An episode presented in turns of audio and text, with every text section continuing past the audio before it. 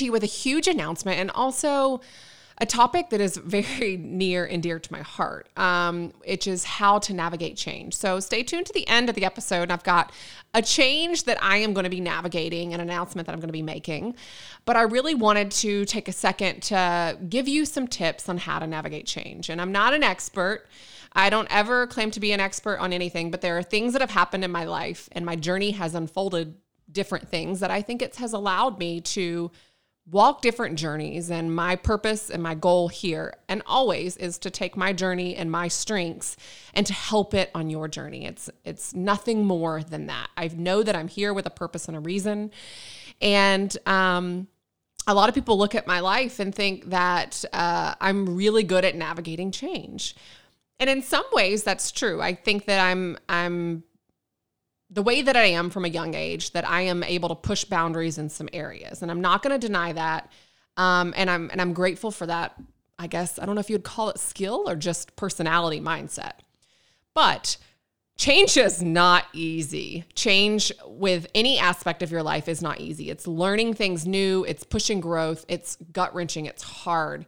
And ultimately, I have gone through so much change, and sometimes it's been change that has been debilitating, overwhelming. It's been too much change in, in so many areas of my life that has put me in stages of like basically freezing. So, I want to give you some tips on how to navigate change. And regardless of where you're at in the journey, or if you're just thinking about, I need an area, this is the area of my life that I want to change, I want this to help you and um, as we all step into the new year and think and ask ourselves, what are some areas that we need to be better at? What do we need to change? My encouragement is don't wake up and, you know, one day and realize like, this is over. You have no like redo. Like our life is our life and we only have one shot at it. Don't wait to you get a medical diagnosis that you didn't take care of your health and something happens as a repercussion. Don't wait. Don't wait to these wake up calls to navigate the change that you know you need for your life.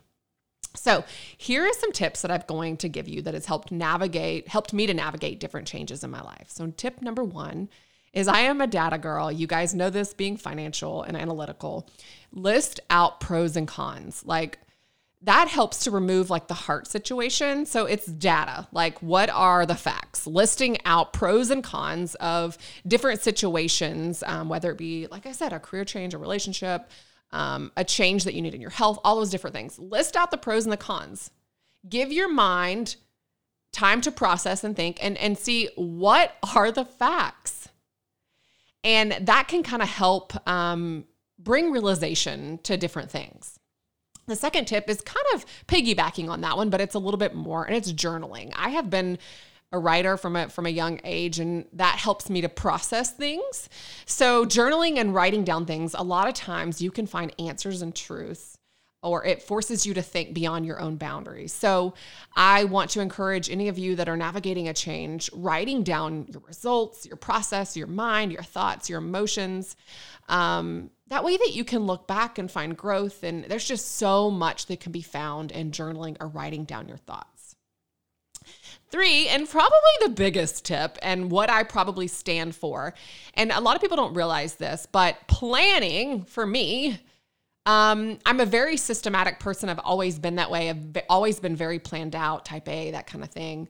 Um, but I think it's because from a young age, I'm I'm ADD and I'm like I think we all have ADD on some level. We have all these distractions, but I am legit. So I need structure. And for me, not only do I need structure, I know that planning is how you make things happen. Period. If you want financial freedom, you have to have a plan for it. Like I don't really believe in luck. I don't believe in like business luck. I don't believe I believe that there's alignment and things times there's a bigger plan and you can go through hard stuff and it be for your greater good and you don't realize it seeing in it. But I believe you have the ability to control the destination of your life and your journey. And you do that by planning, planning out your life, your schedule, um, knowing the real variables in your life, looking at your long and your short term goals, and figuring out does your schedule even align? Um, planning for your finances, planning for your relationship, planning for the rest and the restoration that you need in your life. So, um, planning is how you are able to be more intentional and get things done. And ultimately, probably my biggest tip with navigating any sort of change is planning. So then that brings me to my next tip, which is therapy or someone to talk to. Um, we are not put on this earth with a how to guide and we know all the answers. So, having someone to talk to um, in different areas of your life and have support, and ultimately what it becomes is accountability so that you are being the best version of yourself for all the different areas of your life. And I'm going to say this with a word of caution because we have all these expectations, society, family, loved ones, all these things. And ultimately, for me, my expectations of myself is my biggest ones, and I never want to disappoint. Making sure that you're who you are seeking advice or guidance from, or if it's a mentor, however it is, making sure it's someone that you want to be, you like where they are, or you want to be on a similar path that they are. It's something that they've already gone down.